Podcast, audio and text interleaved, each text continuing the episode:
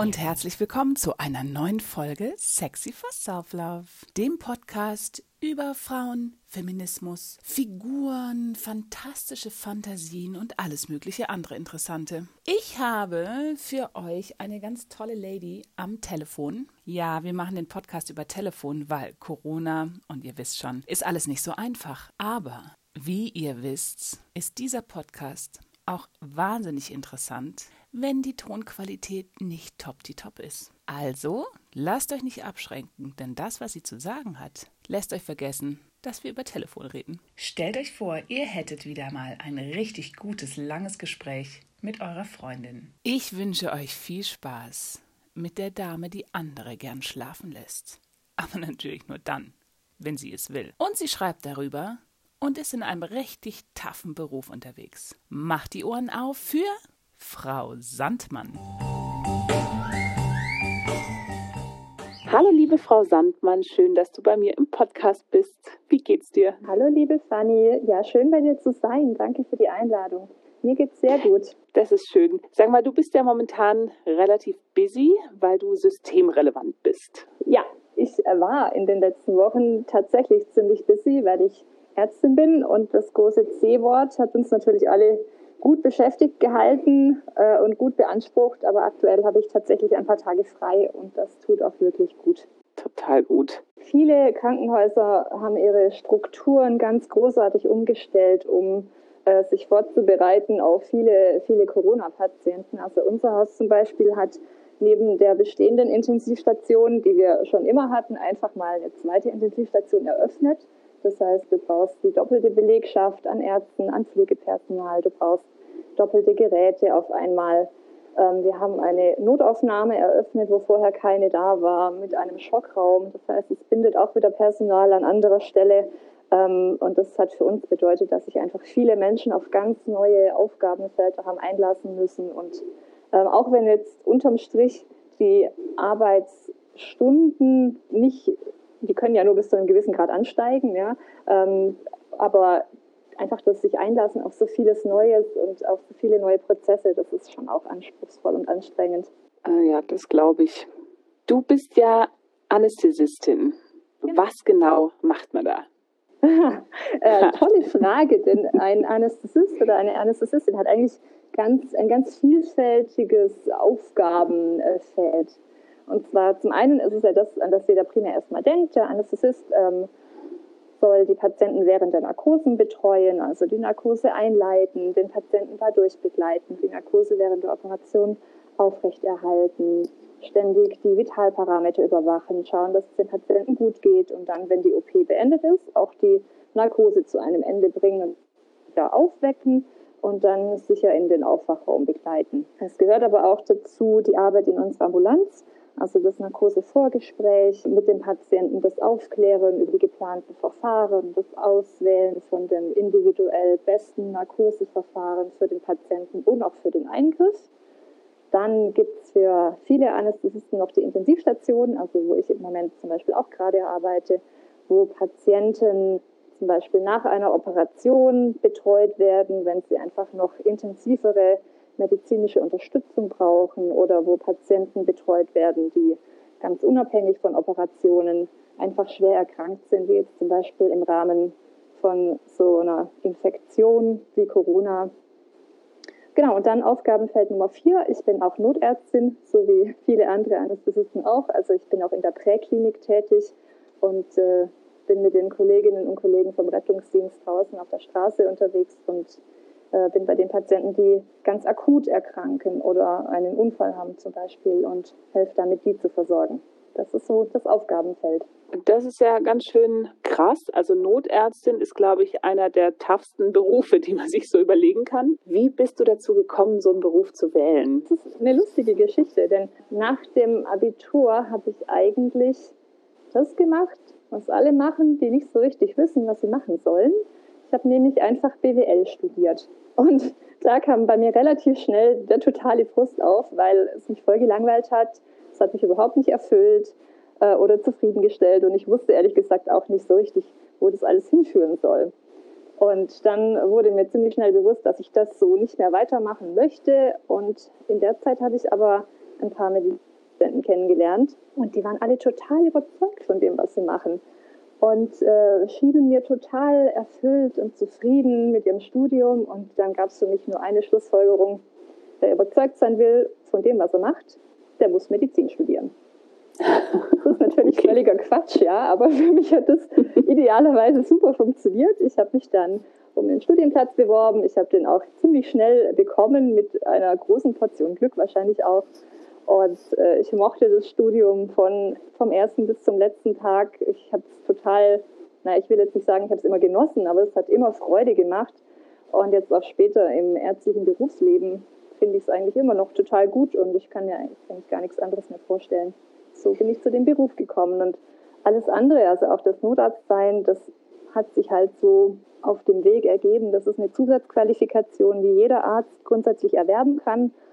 Und zur Anästhesie passt es eigentlich ganz gut, weil die schlimmsten Sachen, die man draußen auf der Straße machen muss, also den Atemweg sichern und Kreislauf wiederherstellen, das ist das, was der Anästhesist eigentlich jeden Tag macht. Von daher kam das eigentlich recht natürlich dazu. Okay, also du hast dann, äh, du bist dann Ärztin geworden. Das ist ja jetzt auch nicht gerade ein einfacher Weg. Also so ein Medizinstudium dauert ja eine Weile und die Ärzteprüfungen sind ja auch nicht so ganz easy. Und dann hast du beschlossen, einfach gleich noch eine Zusatzqualifizierung zu machen?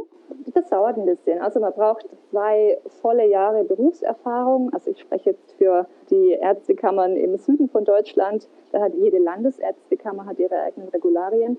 Also du brauchst schon ein paar Jahre Berufserfahrung und ähm, musst auch sonst irgendwie ein bisschen Intensivstation oder auch andere, ähm, ich glaube Notaufnahme geht auch. Also man muss schon ein bisschen Berufserfahrung unterm Strich nachweisen können und dann muss man die Einsätze sammeln. Also man fährt quasi mit einem qualifizierten Notarzt mit, darf da auf äh, den Passagiersitz hinten im Auto einsteigen und ihn auf seine Einsätze begleiten und da so einfach ein bisschen miterleben, mithelfen, Miterfahrungen sammeln.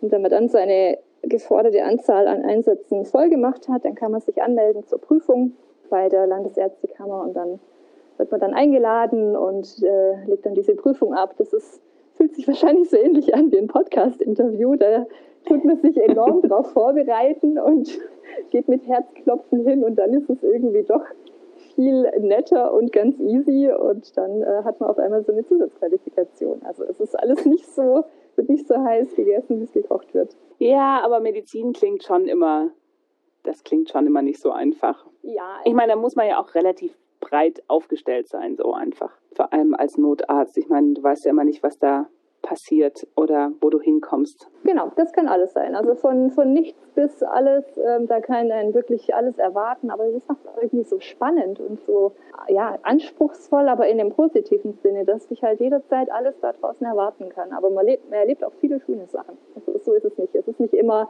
so, wie das im Film und Fernsehen suggeriert wird. Es ist auch vieles einfach eine Situation, die jetzt zu Hause nicht mehr so weitergeführt werden kann, aber man muss nicht immer mit wehenden Fahnen gleich das Leben retten. Ja, man kann auch einfach manchmal mit relativer Entspannung ins Krankenhaus fahren und dann hier sagen, so hier wird es weitergeführt. Also es ist nicht, nicht äh, wie heißt das, Medikopter 117.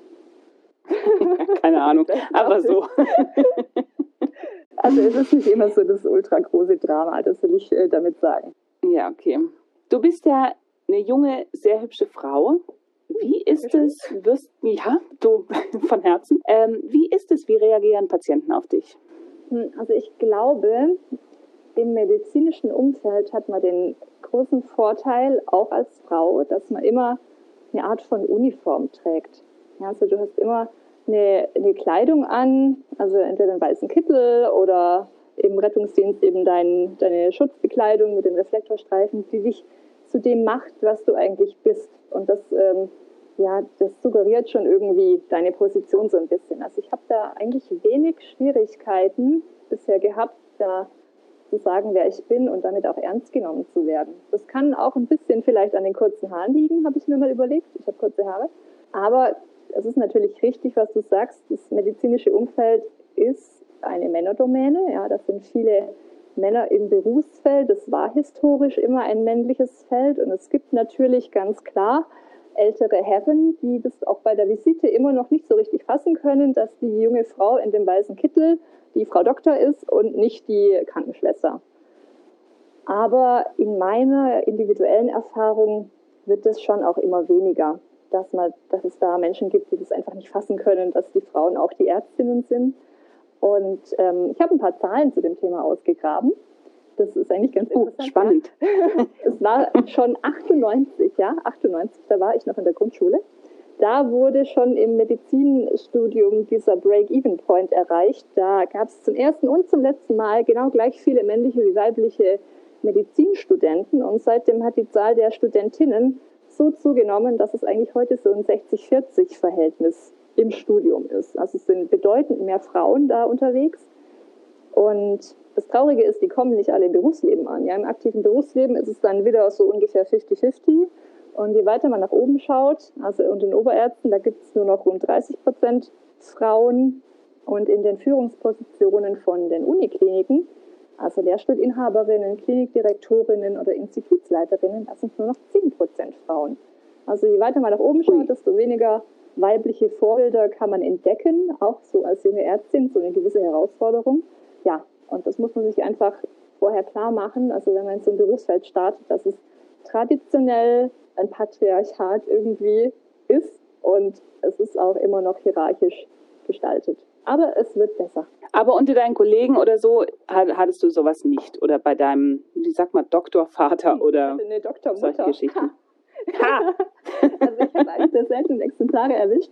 Ähm, nee, aber sowas habe ich weder im Studium noch im Berufsleben irgendwie erlebt, dass ich wegen meines Geschlechts da irgendwie geschmälert worden wäre. Oder ich habe es einfach ignoriert. Das kann natürlich auch sein. Na, wir gehen jetzt einfach davon aus, dass es nicht so war, weil das finde ich ist eine schönere Geschichte. ja, also ich will nicht, ich will nicht wegreden, dass es sowas gibt. Ja, bestimmt gibt es das, aber äh, ich habe das einfach so als Individuum nicht so erleben müssen. Das ist doch ja. voll schön. Du schreibst ja schon seit längerem einen Blog, mhm. Frau Sandmann, wo du über dein Berufsleben schreibst. Wie kamst du dazu? Also das hat auch ganz lustig angefangen und ganz klein als Job, so als ich Staatsexamen gemacht habe. Da, da danach war dann so ein bisschen Zeit übrig, also so mit Approbation, aber noch nicht im Berufsleben. Dann habe ich noch so ein bisschen vor mich hingejobbt und habe dafür ein ärztliches Stellenportal so Inhalte geschrieben. Und dann hatte ich ziemlich bald die Idee, eigentlich direkt aus der Perspektive einer jungen Ärztin zu schreiben, um das einfach alles noch authentischer zu machen. Das war das eine. Und dann ist mir, als ich dann wirklich im Berufsleben war, ziemlich schnell bewusst geworden, dass man als Anästhesist auch so ein kleines Handicap hat, weil man steht den ganzen Tag allein in seinem OP-Saal rum und kann sich nie so richtig mit den eigenen Kollegen austauschen, weil die stehen ja auch alle in ihrem jeweiligen OP-Saal rum und kommen da auch nicht so richtig weg. Und diese ganzen Geschichten des Alltags, die lustigen, die spannenden, die traurigen, die unglaublichen, also alles, was der Alltag so mit sich bringt, das wird einfach nie erzählt, weil nach der Arbeit gehen wir alle nach Hause und dann bleibt jeder so ein bisschen für sich. Und damit war mein Frau Sandmann-Blog so mein Ventil und auch mein Versuch, einen Austausch herzustellen. Und das ist quasi die erste Blogkategorie, die ich da entworfen habe. Die heißt Narkosen und das echte Leben. Also das sind einfach die Geschichten, die lustigen und die ernsthaften, die so das pralle Anästhesistenleben mit sich bringt. Und dann kamen da immer mehr Blog-Kategorien und Ideen dazu, weil irgendwann habe ich mir dann gedacht, so ja, ich lerne ja immer mehr dazu, das ist ja cool, aber es muss ja nicht jeder jeden Fehler selber mal begehen, damit er daraus lernen kann, sondern man kann ja auch von den Fehlern von anderen Leuten profitieren. Und dann habe ich angefangen, so die kritischen Momente und die schwierigen Situationen, die ich erlebt habe, aufzuarbeiten. Und wer im medizinischen Bereich sich ein bisschen auskennt oder daherkommt, der kennt den Begriff einer CIRS-Meldung. Ähm, das steht für Critical Incident Reporting System. Also es ist etabliert im medizinischen Bereich, dass man die kritischen Situationen auch meldet, sodass jeder daraus lernen kann. Und ich habe dann quasi meine ganz persönlichen CIRS-Momente aufgeschrieben, einfach auch um zu vermitteln, es geht halt nicht nur einem so. Es geht nicht nur dir so und es geht nicht nur mir so, sondern es geht allen so. Jeder macht Fehler und wir jungen Ärzte, wir sind halt einfach Anfänger auf unserem Gebiet, aber es ist auch ganz wichtig, das Gefühl mitzuvermitteln, dass wir da alle zusammen durchgehen und dass wir voneinander lernen können und das auch unbedingt sollen, dass da alle davon profitieren. Und das ist so die zweite Blogkategorie geworden und die heißt Wissen ist Macht. Und dann gibt es noch einen dritten Aspekt, der ist noch in der Mache, aber der wird demnächst online gehen. Und zwar habe ich mir überlegt, sobald man als Ärztin im Berufsleben steht, braucht man sofort viele Kenntnisse, die einem aber nirgendwo beigebracht werden. Also die werden weder an der Uni gelehrt noch an der Schule. Zum Beispiel so klinikbezogene Themen wie die Organisation einer Station, das Strukturieren einer Visite, das Arztbriefschreiben, die Kommunikation mit dem Patienten oder mit den Kollegen oder mit den Angehörigen. Aber es gibt auch Themen, die einen selbst ganz individuell betreffen, also sowas wie welche Versicherung brauche ich denn jetzt als junge Ärztin und welche Versicherung sollte ich zuerst abschließen? Was soll ich denn mit dem ganzen Geld jetzt anstellen, das ich plötzlich verdiene? Oder soll ich in eine Fachgesellschaft eintreten und so weiter und so weiter? Und diese ganzen Themen, also alles zwischen den Zeilen, das werde ich in einer dritten Kategorie behandeln, die demnächst online geht und die heißt Ärztin werden. Hm. Also habe da natürlich gleich mehrere Fragen dazu, aber um gleich zu dem letzten Aspekt zu kommen, ich finde, das ist eine richtig gute Idee, was in ganz vielen Berufen eigentlich absolut fehlt. Und ich merke das manchmal, also nur im, so im Vergleich zu mir, ich merke manchmal, dass meine Schülerinnen dann sagen, ja, und das und das und das habe ich mir dann bei dir abgeschaut oder das habe ich von dir gelernt oder so, wo ich so denke, ui, echt, ach so, da, klar, da muss man auch mal drüber nachdenken oder das muss man erst lernen, so kleine Tricks und Kniffe oder halt wie man sich vorbereitet. Und ich glaube, beim Arzt sein oder wenn du dann die Verantwortung hast, äh, ja, eine eigene Station zu leiten oder einfach so ganz das ganze ähm, organisatorische oder auch wie lege ich mein Geld an, was ja auch echt ein wichtiges Thema ist, das mal zusammenzufassen und tatsächlich weiterzugeben und zwar auch von so von Grund auf, weil ja, wenn du je länger du da drinne bist in, in so einer Arbeit, desto weniger merkst du, dass es Dinge gibt, die man am Anfang nicht weiß. Absolut. Und deswegen finde ich, ist das voll der tolle Ansatz und da kannst du bestimmt voll vielen was mitgeben weil das wird tatsächlich in jedwediger Berufsausbildung total vergessen. Ja, also ich glaube, das was tatsächlich passiert. Ich glaube, das fällt einfach unter diese große Kategorie Lifehacks und einfach Berufssparten bezogen. Ja, es sind so kleine Hilfsmittel, die das Leben einfach einfacher machen und ja, die man so mitnimmt und gar nicht so richtig hinterfragt und irgendwann hat man da so eine Berufslebenserfahrung angehäuft und ja, bemerkt es aber selber gar nicht, dass es einfach genau das Wissen ist, dass die Jüngeren, die da ganz neu drin sind, äh, enorm dringend brauchen könnten. Ja, genau. Und das andere ist mit dem Wissen ist Macht. Ich finde, das ist auch ein sehr mutiger Schritt, weil die meisten Leute, die ja in ihrem Beruf arbeiten und da auch anerkannt werden und so weiter oder ja, da ihren Platz so finden, die wollen ja meistens nicht mehr zugeben, dass sie was nicht können oder noch wo sich verbessern können oder dass sie auch mal Fehler machen und erst recht nicht im Kollegenumfeld. Ja, ganz klar. Ähm, und erst recht nicht in so einem Umfeld, wo du einen Fehler so leicht nicht mehr gut machen kannst. Also wir arbeiten ja nicht irgendwie am Fließband, wo Autos verschraubt werden und wenn du die Schraube falsch gedreht hast, dann fällt halt irgendwie das Rad ab oder es ist nicht mehr dran, sondern wir arbeiten ja mit Menschenleben und wenn du da einen Fehler machst, dann kannst du das unter Umständen nicht mehr zurücknehmen, sondern dann ist der Schaden einfach passiert.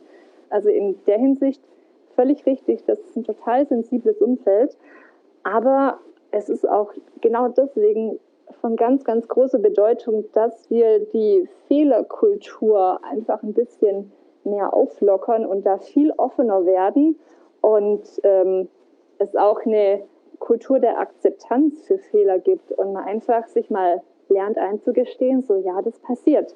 Egal was du machst, ja, egal wie vorsichtig du bist und egal wie erfahren du bist, niemand, also vom Assistenzarzt bis zum Chefarzt, es ist keiner davor gefeit, einen Fehler zu machen. Und wenn man das schon mal verstanden hat, dann ist man schon ganz weit gekommen und dann ist es halt umso wichtiger, die Fehlerkultur so zu leben, dass auch jeder motiviert ist, daraus zu lernen und seine eigenen Fehler frühzeitig zu kommunizieren, weil nur dann besteht die Chance, dass man da auch wieder das, also das wieder umdrehen kann und das wieder gut machen kann. Ich glaube, allein das, das Sprechen darüber, dass es das eben das menschlich ist, dass man nicht alles immer perfekt kann, das nimmt ja auch so ein bisschen einen Stressfaktor raus. Dann ist, ja, wie du sagst, das Umfeld dann schon offener, überhaupt das zu einer Thematik zu machen und damit umzugehen und eben im Zweifelsfall wieder was gerade zu biegen. Ja, auf jeden Fall. Also es ist natürlich alles nichts, das ich erfunden habe. Ja, das äh, existiert Gott sei Dank schon lange. Es gibt auch tolle Bücher über Fehler und Irrtümer in der Anästhesie zum Beispiel. Tolles Buch, kann ich nur empfehlen, lese ich immer wieder gerne, wo man da einfach ja, daraus lernen kann und auch sich mal bewusst machen kann, was eigentlich alles passieren kann und welche Situationen zu Fehlern führen oder welche ähm, Personenaufstellungen auch zu Fehlern führen können. Also auch Situationen, wo die Hierarchien so steil sind, dass sich einer nicht mehr traut zu kommunizieren. Das ist zum Beispiel eine Atmosphäre oder ein Umfeld, in dem da müssen kritische Momente aufkommen. Also es geht gar nicht anders. Ja? Wenn jemand nicht mehr sich traut, um Hilfe zu bitten, dann passieren schlimme Sachen. Und da muss man drüber sprechen, um das einfach so weit wie es geht abzustellen und eine ganz offene Kultur, ein offenes Umfeld zu schaffen, wo man einfach Sachen zugeben kann. Richtig. Weißt du, wie ist die Kommunikation mit deiner Berufsgruppe über den Blog? Bist du da im Gespräch mit Leuten oder merkst du, die lesen es mehr so heimlich und sagen lieber nichts dazu?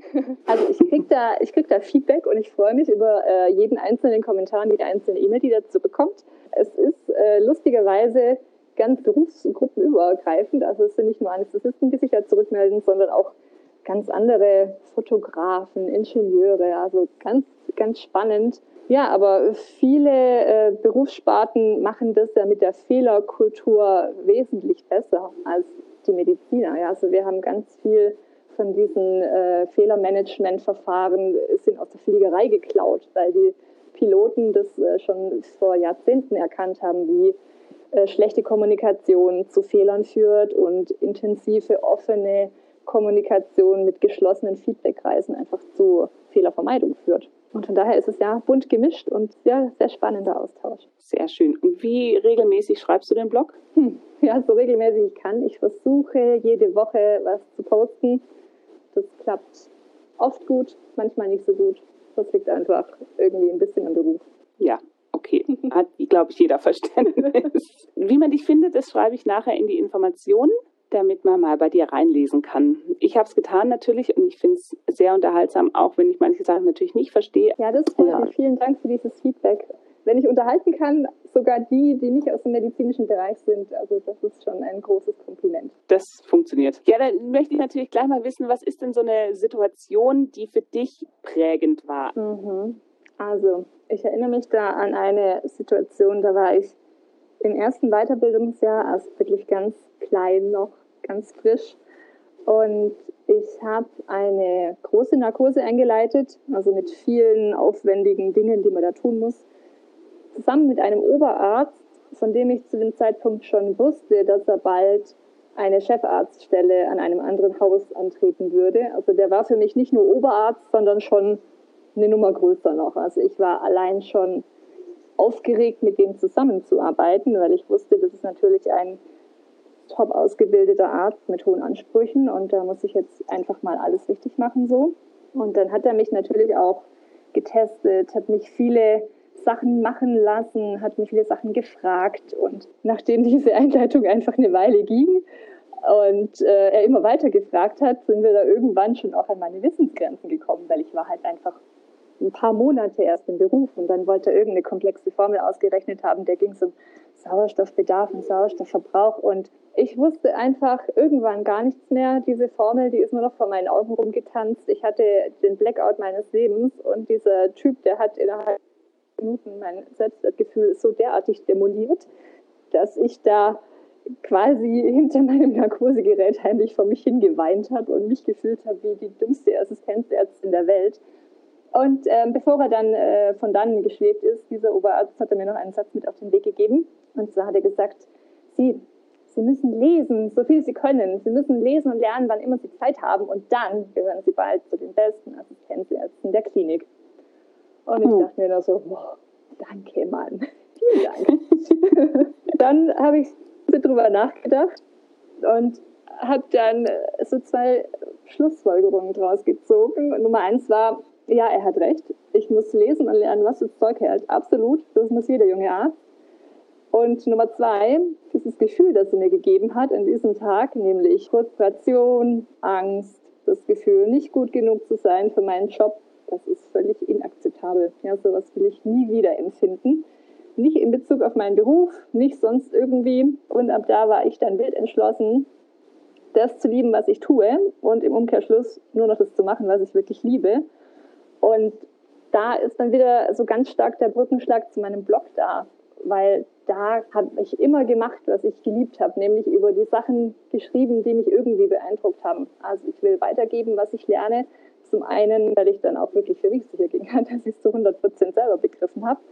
Und zum anderen will ich vor allem meine weiblichen, also meine Kolleginnen vor diesem Gefühl des nicht gut genug Seins zu bewahren, weil ich glaube, das ist schon irgendwie so ein weibliches Problem.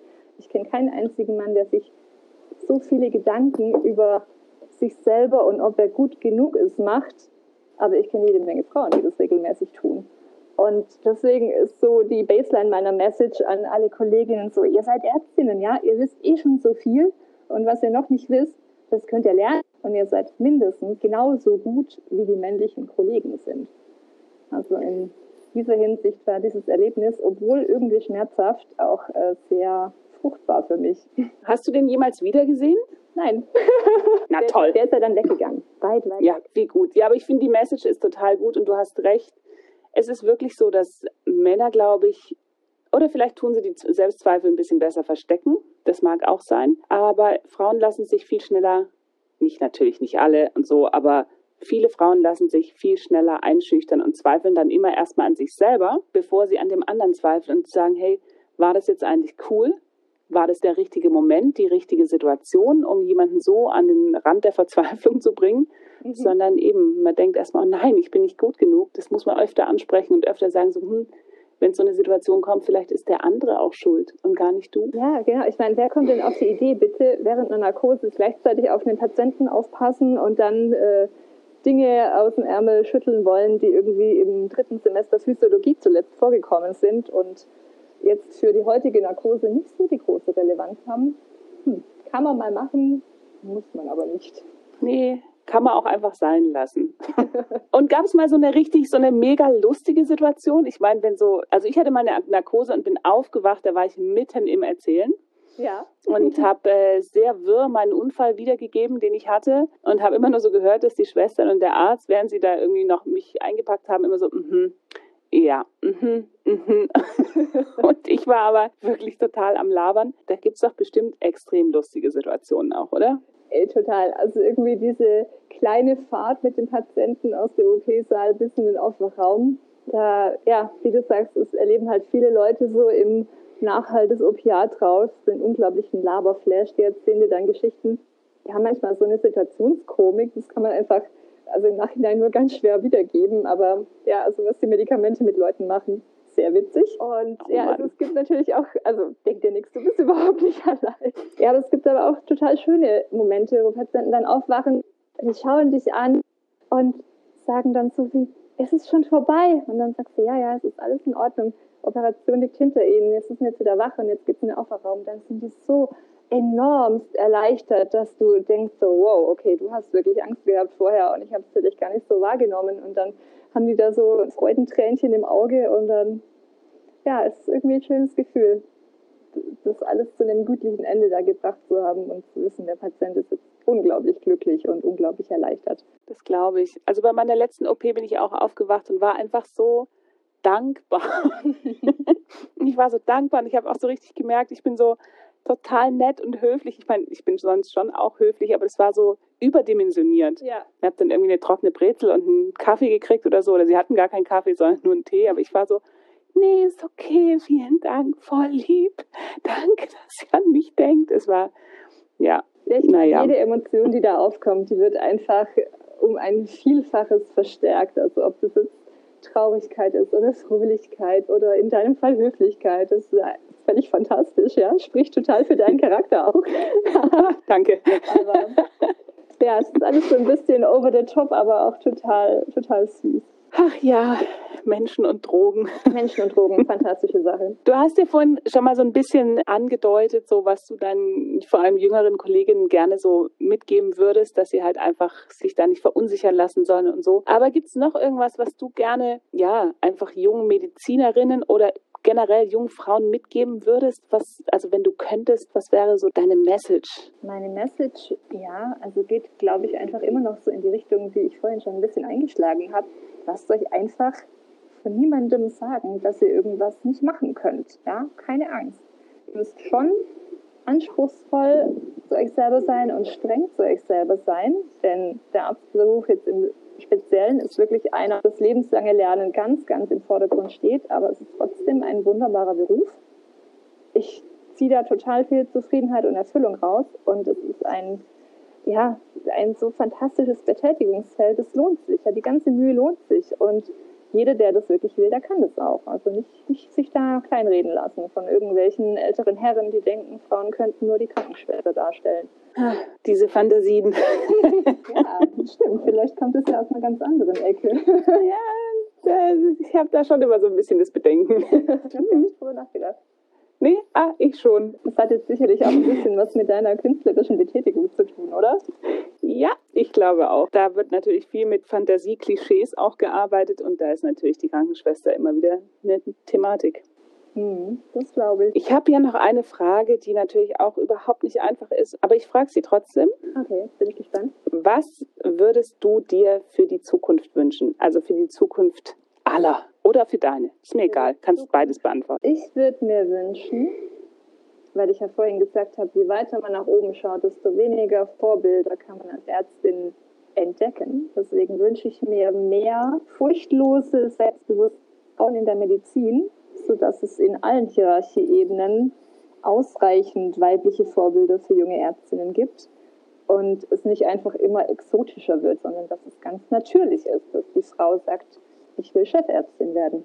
Und noch weiter gegriffen für den ganzen Medizinbereich würde ich mir wünschen, weil jetzt ja das große C-Wort uns aktuell eindrucksvoll zeigt, dass man die Spitzenmedizin, die wir alle erwarten in Deutschland, garantiert mit einem kaputt rationalisierten Dienstplan stemmen kann, würde ich mir für die gesamte Berufsgruppe wünschen, und zwar vor allem für die pflegerischen Berufe, dass es hier eine wesentlich bessere Bezahlung gibt und eine bessere Wertschätzung. Und zwar nicht nur den Applaus vom Balkon, sondern auch eine Erfassung von Überstunden und von Nacht- und Wochenendarbeit. Und dass einfach alles, was da geleistet wird, nicht zu zwei Dritteln immer unter den Teppich gekehrt wird, sondern dass es einfach eine Wertschätzung gibt wie in der freien Wirtschaft. Also dass einfach Leute, die gefragt sind, so dementsprechend auch honoriert und vergütet werden. Das würde ich mir wünschen. Guter Wunsch. Es ist ganz schön groß und politisch ja. geworden, ne? aber. Ja, es ist ganz schön groß und politisch, macht nichts, das darf es ruhig mal sein. Ich glaube, das wird gerade ganz, ganz vielen klar, wie enorm wichtig das System, also gerade die Pflegeberufe sind und dass es eben einfach nicht geht, dass sie schlecht behandelt werden, weil wir davon so massiv abhängig sind. Und ich könnte mir echt vorstellen, dass das eine positive Geschichte ist, die jetzt aus dieser Krise hervorgeht, dass das einfach vielen Menschen klar geworden ist. Ja. Aber dann hast du ja für deine Zukunft auch schon Pläne, würde ich mal sagen. Dann musst du jetzt mal ähm, ne, in der Hierarchie mal nach oben marschieren und mal ein gutes Vorbild werden. äh, wow, ja, no pressure.